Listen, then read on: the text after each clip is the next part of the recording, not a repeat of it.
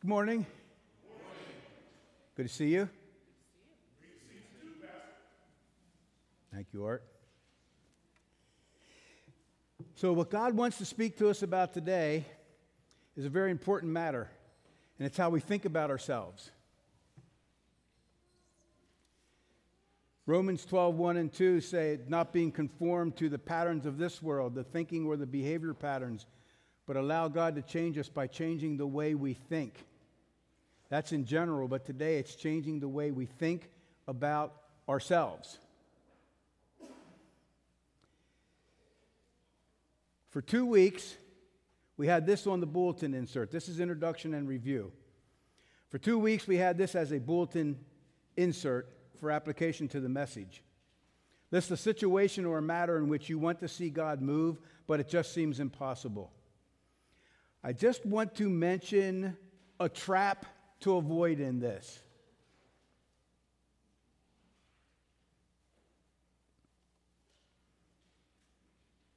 Many of you have been taking advantage of this. At least I've heard from a number of you that you have listed situations, impossible situations, on that, situ- on that insert, and you're now praying for God to move or to resolve that situation.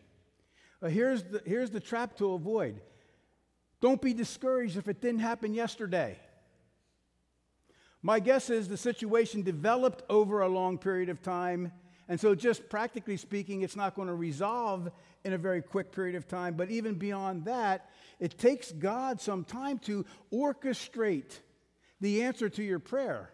We're going to be reading Daniel in the Bible, Bible read, and you'll see that how that works when we pray. There's spiritual warfare to try and frustrate and thwart and stop that prayer from getting to us.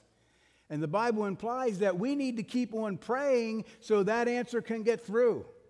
So if you're getting discouraged, like, man, Pastor, I already prayed for two days for that thing, and it didn't happen, don't get discouraged. We like it right now. I know, me too. I wish the situation I'm praying for would resolve right now, but it hasn't.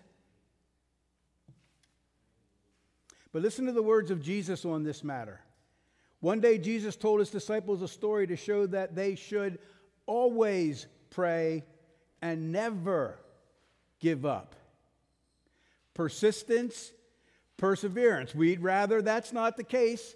We're, we're not really given the persistence and perseverance. Am I right? We want it now. But persistence and perseverance, never giving up, is the key to answered prayer. It's the key to seeing God move mightily. It's the key to seeing God move in or resolve the situation that you have on your paper. This Luke 18:1 is actually the story of the unjust judge and the unrelenting widow who would not let the judge alone even though he said he wasn't going to grant her, her, her case or her desire. She kept coming, she kept coming, she kept coming, persisting, persevering. And in the end, you know the story the widow won. The judge relented. She got what she wanted. It's a picture of praying. Men ought, or people, God's people ought always to pray and never give up. Here's something important to learn, and then we'll move on. Once you've heard from the Holy Spirit to pray on a matter, which we're trusting we heard from him to put something down on that paper. Once you hear from the Holy Spirit to pray about a matter, pray it through, either until it happens or until God releases you. And you'll know both of those things. Okay? Don't get discouraged because it hasn't already happened. Don't give up, don't give in, and above all, resist discouragement.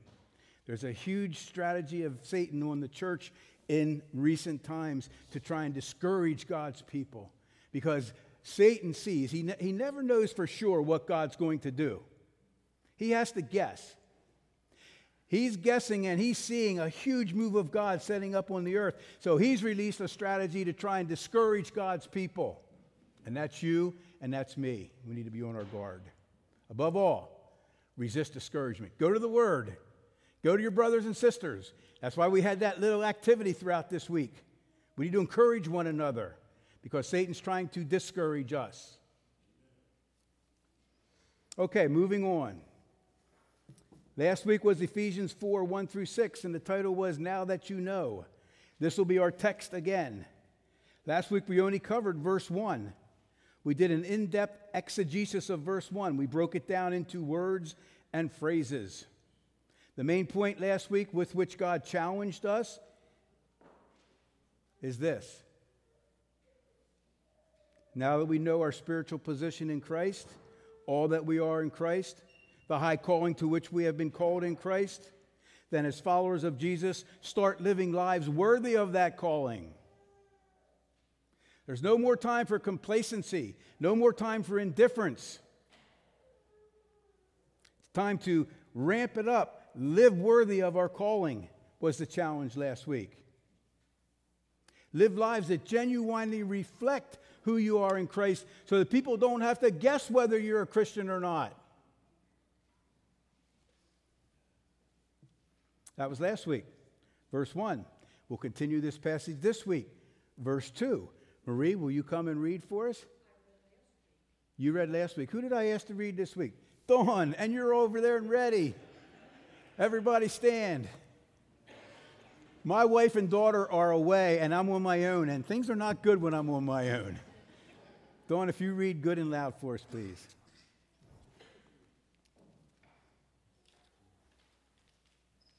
Therefore,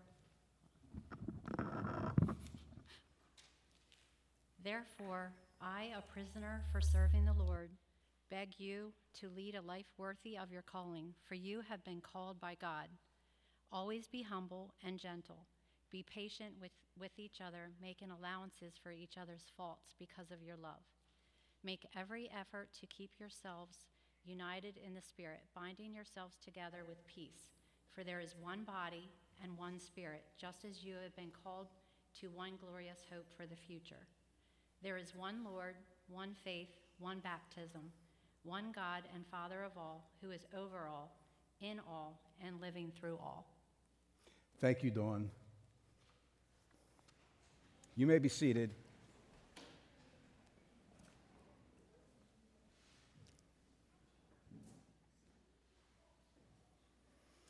So, to, today's title is A Proper Perspective. We always say this every week, but it is true every week. This is very important stuff. The content of the message is very important for us. Paul told us last week live lives worthy of your calling, worthy of who you are in Christ. Now, this week, he begins to depict and give us some details of what living a life worthy of our calling looks like consists of. And it's actually a little surprising what he, what he begins with.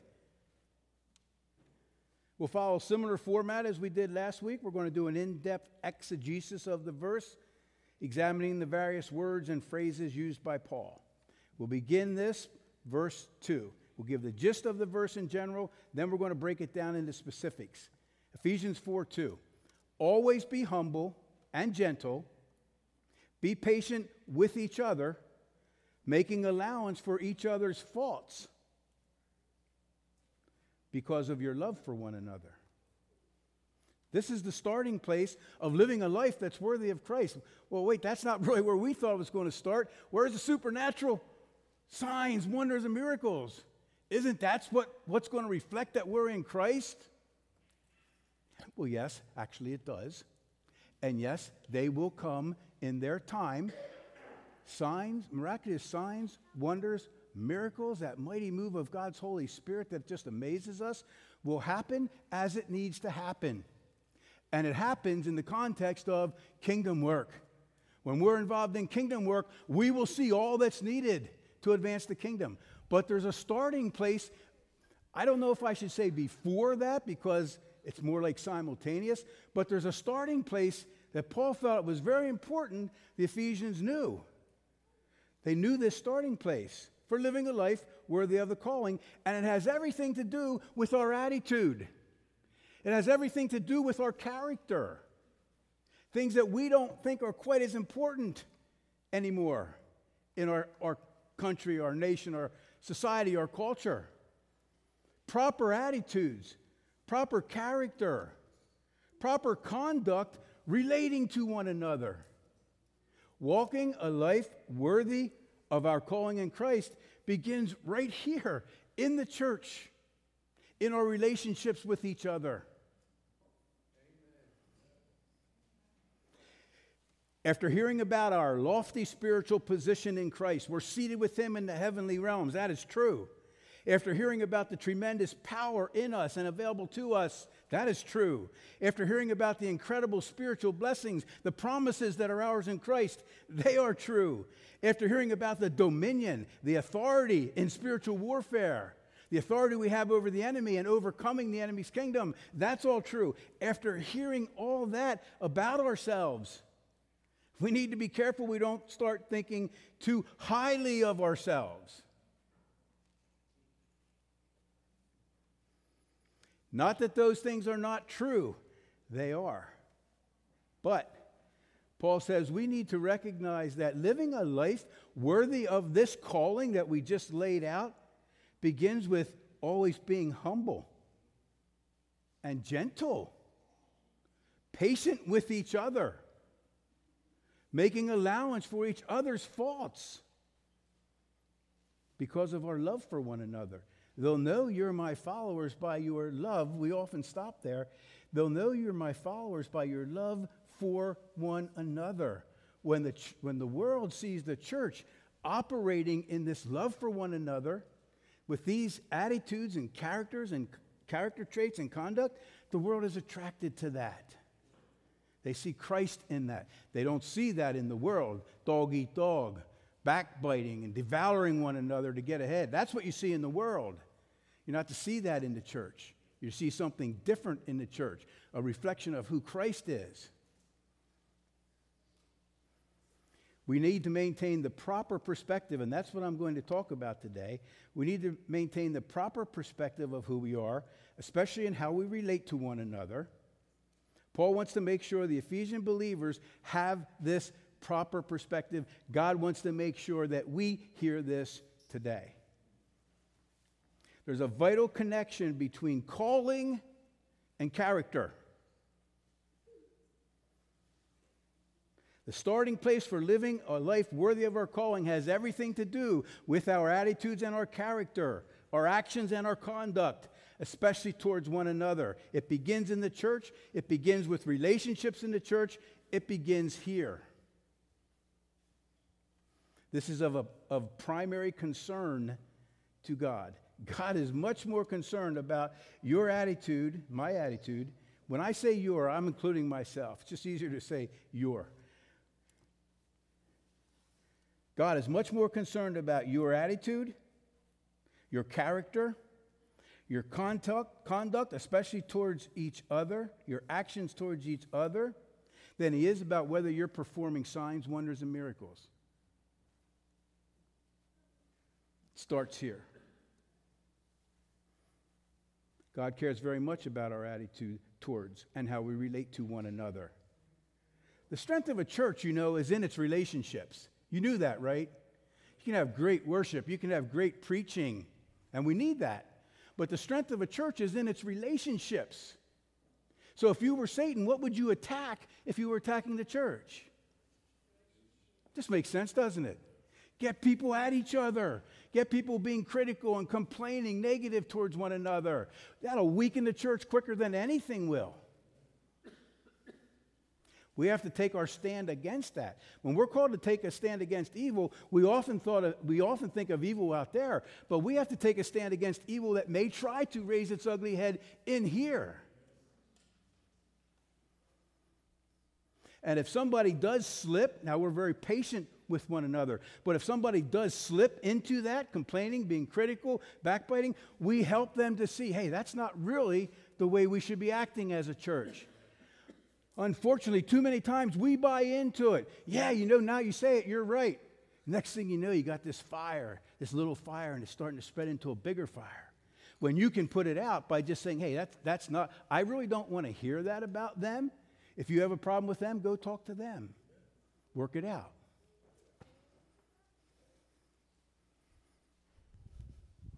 Well, there's a vital connection between calling and character. So Paul says, live a life worthy of your calling, and this is where it starts your attitude, your character, and your conduct towards one another in the church. Now he starts getting into specifics. And I thought of you, Steve. Wait, not this slide, next slide. God cares very much how we relate to one another in the church.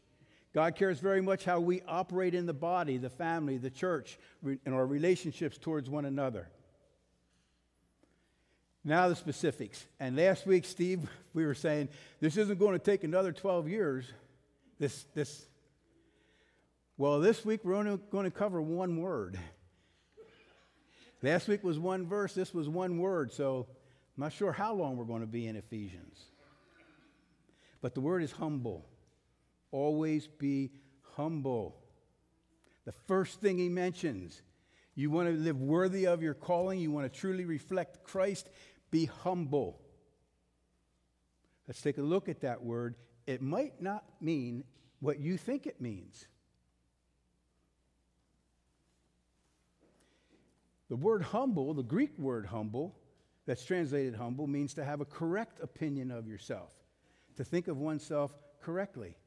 We often think of it in English as humble. Humility means meek, it means weak, it means timid, it means lowly, doormat type mentality, Eeyore type mentality. It makes you think of if, some, if you say they're very humble or humility, it makes us think of somebody who's more or less wimpy and bullied, no backbone. That's far, far, far from the biblical concept of humble when we're told to be humble and when we're told to have humility. Paul actually took a Greek word of his day, a contemporary Greek word, but he gave it a very distinctive Christian usage. And the Greek word means to have a correct opinion of yourself, to think of oneself correctly. In other words, a good, healthy, proper understanding of who we really are, our self image, if you will. This may come off maybe as a psychology lesson on psychology today, but it's having a good, proper understanding of who we really are, our self image. It seems like Paul says it's very difficult to live a life worthy of your calling if you don't have a proper perspective or understanding of who you truly are. We need to first learn to think about ourselves correctly. And there's two traps to avoid in this. There's always two traps to avoid. There's always that fine balance in the middle road of the Christian life. And there's always two extremes to avoid. And here's the traps to avoid not to think of ourselves too highly of ourselves, not to have a superior self image, not to see yourself superior to others because of what you've learned now about who you are. That's the one trap. The other trap is, and many of us struggle with this, not to think too lowly of ourselves, an inferior self image. You see yourself as inferior to others. Both of these are unhealthy self images, and they can hinder us in our Christian walk. They can hinder us in our kingdom service. Sounds like Psychology 101, right?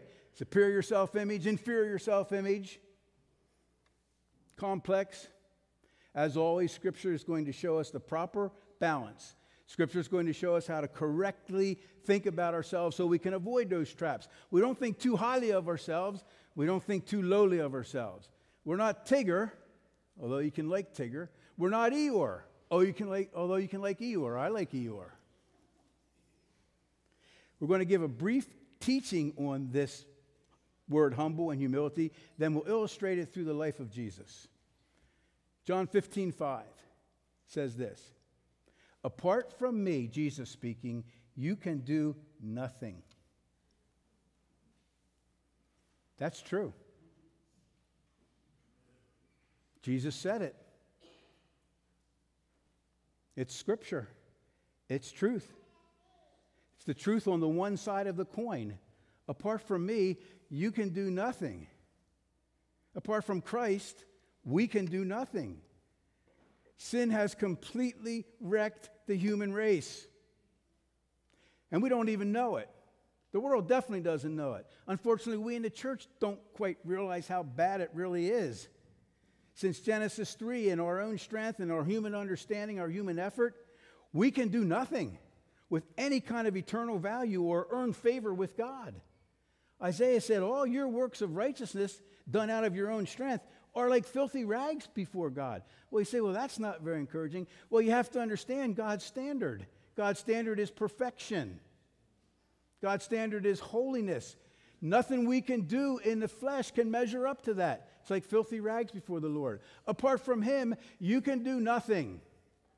Truth on the one, one side of the coin. So, on the one hand, we need to know this is true. This is a correct estimation of who we are. Apart from Christ, apart from His saving grace, we're altogether unworthy. We can do nothing. But be careful not to equate unworthy with worthless, for we are not worthless. We are of great worth, but we are unworthy. We can't do anything in our own strength to please the Lord. You with me on that? If we're not careful, if, yeah, if we're not careful, just this verse by itself could lead us to a horrible, unhealthy self image, low self image. I can't do anything. Ooh, I might as well be Eeyore. Might as well be Eeyore makes us susceptible to the schemes of the enemy to keep us down, keep us downtrodden in our thinking of ourselves. We can't really accomplish anything. We can't really do anything. I'm nothing. I'm a worm. I am no man. Blah, blah, blah. We're susceptible to the schemes of the enemy to just keep pounding us down condemnation, shame, guilt. We can never enjoy life and we can never accomplish anything for the Lord.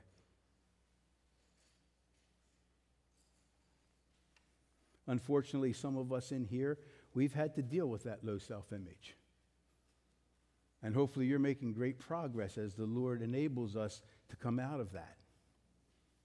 Next slide, the other side of the coin. Philippians 4:13. I can do everything through Christ who gives me strength. Aren't they contradictory, Pastor? They're the two sides of the same coin. On the one hand, in our own strength, we can do nothing. On the other hand, as we've learned who we are in Christ, I can do everything or anything that He calls me to do through Him who strengthens me, through His grace. I can actually talk like that because I'm not being proud and arrogant. It's what God said about me.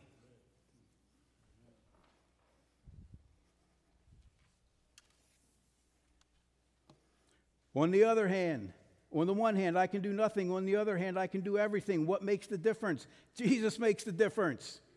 Apart from Christ, nothing. In Christ, everything. This is a proper way to think about ourselves. True humility embraces both of these truths. To be biblically, humble is to walk the proper balance with a correct understanding of who I am in Christ. Don't think too highly of yourself. Apart from Christ, you can do nothing. Don't think, think too lowly of yourself. In Christ, you can do everything.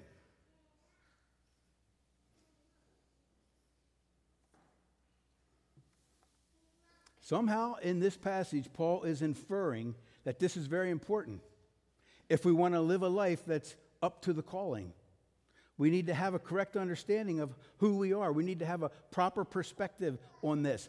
As I said, otherwise, we'll be tossed to and fro by the enemy's schemes against us, cause us to fall into the trap of pride, or cause us to fall into a low, low inferiority complex. And both are unhealthy, and both hinder us and hurt us. We're not to get puffed up by success. We're not to wipe out by setbacks. We maintain a proper perspective, and evil key, even keel. I can't take actually all the credit. I can't take the credit for my successes, but I'm not going to take the condemnation for my setbacks either. Neither one of them are going to knock me off course. You got that? I'm not going to be tossed about by circumstances or browbeat myself or say, wow, you did such a great job. I'm going to avoid all of that as I understand who I truly am in Christ. Without Him, I can't do anything. With Him, I can do everything that He asked me to do. We'll be solid, we'll be unshakable. Not too high, not too low, even keeled, steady as she goes. And that's what we need. Too many of us get way up here. Well, what do they call that? bi- bipolar, or back in the day it was manic depressant, I think, when you're way up here and then you're way down there, this keeps us from that trap, those traps. We can look to Jesus for example. Now, put your thinking caps on to, to try and see this in these verses. John 5 19, Jesus explained, I tell you the truth, the Son can do nothing by himself. Did you know that? Jesus?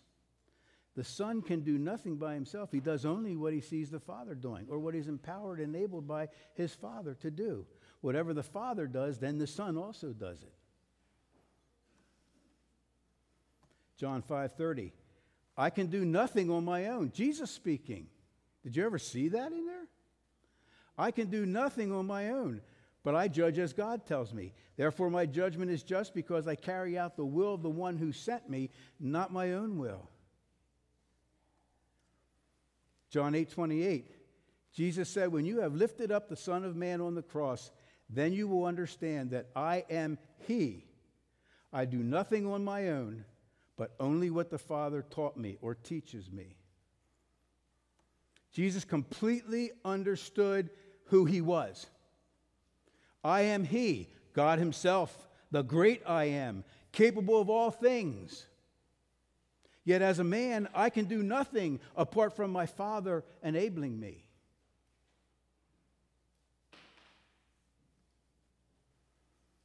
One more verse on the example of Jesus, then a conclusion and an application.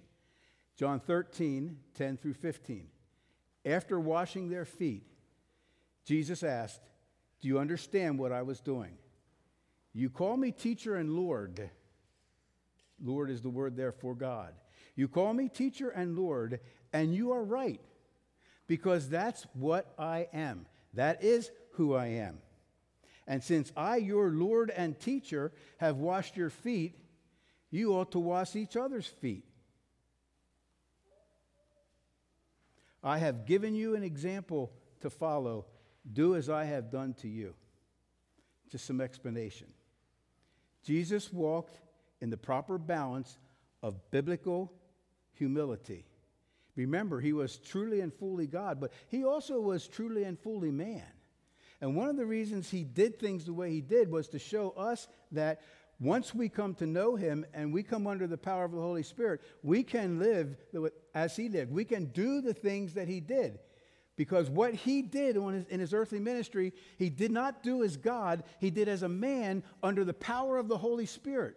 And that's who you are, and that's who I am. You're a man who is saved, the, the fullness of the Godhead dwells in us. Jesus is our example. You call me teacher and Lord. I am. But look at what I've done. I've washed your feet. I've, I've not lowered myself. You don't lower yourself when you serve other people. That's not the right word. But I have served you despite who I am. He didn't think too highly of himself. He is God. He didn't think too lowly of himself. He didn't think too lowly of himself that he couldn't ad- he didn't think too lowly of himself that he couldn't admit or accept the title of teacher and Lord. That is who I am, and I'm actually very much more than that. In John 10, 10 30, Jesus said, I and the Father are one. Jesus knew he was God himself in the flesh, and he was not afraid to say it. Yep, that's who I am. Very objective, that's who I am. Not puffed up and proud. Yes, you call me teacher and Lord, that's who I am.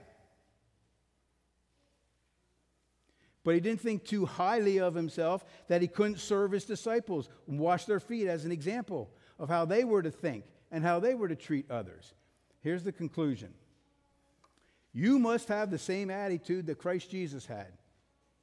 Without him, I can do nothing. That's true. With him, in him, I can do everything. That's true too. This doesn't bring me down and this doesn't lift me up. It's just true. Get it? You must have the same attitude that Christ Jesus had. Though he was God, he took the humble position. When he appeared in human form, he humbled himself in obedience to God. Jesus, our Savior, had a correct understanding, a proper perspective of who he was. He wasn't puffed up, proud, and arrogant, uncaring, self centered by being God. And he wasn't diminished or reduced by being a servant, by serving others. His correct understanding of, his proper perspective of who he was, allowed him to be unshakable, unmovable in his calling. He didn't get moved when people praised him, he didn't get moved when people criticized him. He didn't need to. He knew who he was. What's that? A deodorant or something? The advertisement now is Are you comfortable in your own skin? Jesus was comfortable in his own skin. You couldn't lift him up, make, fall, make him fall into pride. You couldn't bring him down and make him fall into sin or whatever. He had the proper perspective. And he's saying, You need to have the same attitude now. You need to understand who you are in Christ. So people can't puff you up with flattery and praise, and pay, people can't bring you down with criticism and being negative.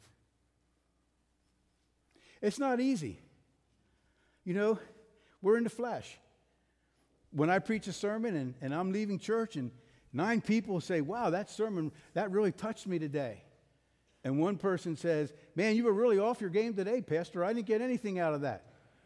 what do you think runs through my mind the rest of the day? The nine compliments or the one you were off your game? Oh my gosh. It's hard to, to maintain that balance. The nine could make you feel like, wow, great sermon today.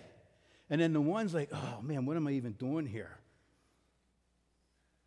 You know what I'm talking about, don't you? No, we got to stop that. We got to be comfortable in our own skin. This is who I am in Christ. And when we come into that place in our thinking, we begin to live worthy of our calling. Makes sense, doesn't it? Makes sense why it starts here and not with the signs and miracles and the great and mighty works, though they have their place. Live a life worthy of the calling of the Father. Here's the bottom line be humble, church. Have a proper perspective. Allow God to work on our self image, that we have a proper perspective of who we truly are in Christ. That's going to greatly enable us to live a life worthy of our calling. The application what are we going to do with what we heard today. That's always a good general application when you really don't know what to do for the application. What are we going to do with what we heard today? Are there any adjustments that we need to make in how we think about ourselves off of what we heard today? This is a great statement. I can say that because it's not mine. I've heard it somewhere. But this is a great statement. True humility can receive a compliment or a complaint and not be moved. True humility can receive a commendation or a criticism and remain steady as she goes and not be unduly moved. Apart from Christ, we're nothing. In Christ, we're everything. Holy Spirit, give us ears to hear what you are saying to the church today. Art, Will you come and pray? And Sonny, you'll bring up the band as we always do. Stand and Art, when, when uh, things settle down from standing and coming up, you go ahead and pray. Thank you.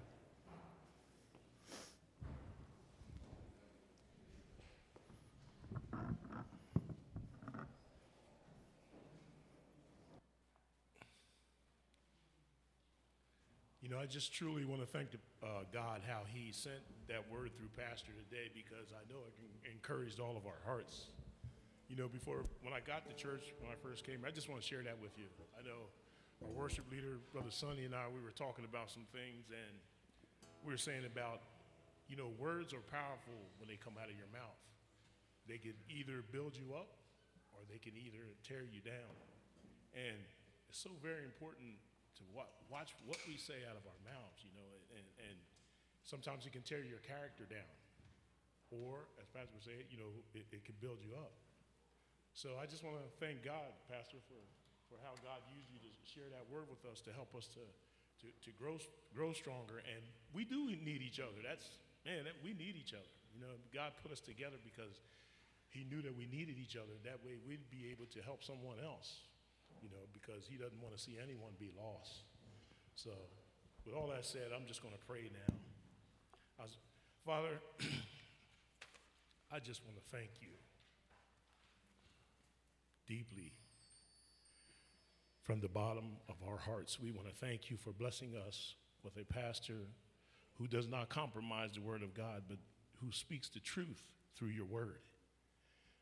Because apart from you, none of us can do anything. And that's a reality in our lives. Lord, we thank you for this body of believers today, Lord. And that word humbleness, man, just got a such a great picture of what that looks like now. To, to, to be able to take a compliment or to be able to take uh, words that are not sweet to our souls. Thank you so much for opening up our eyes to that, Father. Because we want to be more like Jesus. Because, like you said in your word, apart from you, we cannot do nothing. We thank you for the Holy Spirit who fills our hearts and our spirits in each and every day, Father. Father, help us as a body of believers to grasp this word and to clench it in our hearts and hold on to it and never let it go.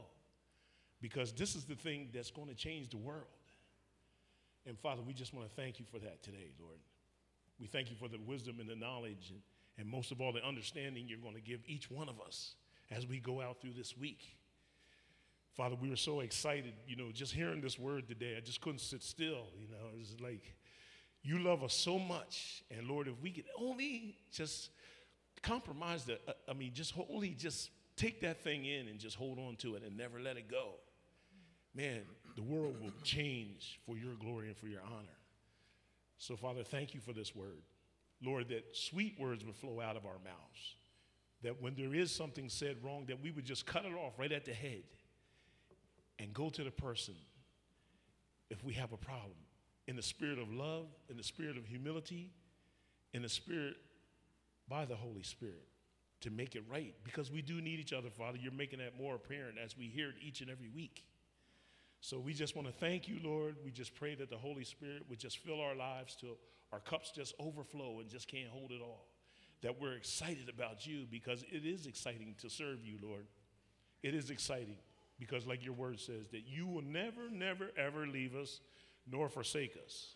So we thank you for that. And as we worship you, Lord, and give our all to you, let that continually circulate through our spirit, through our minds, and through our hearts.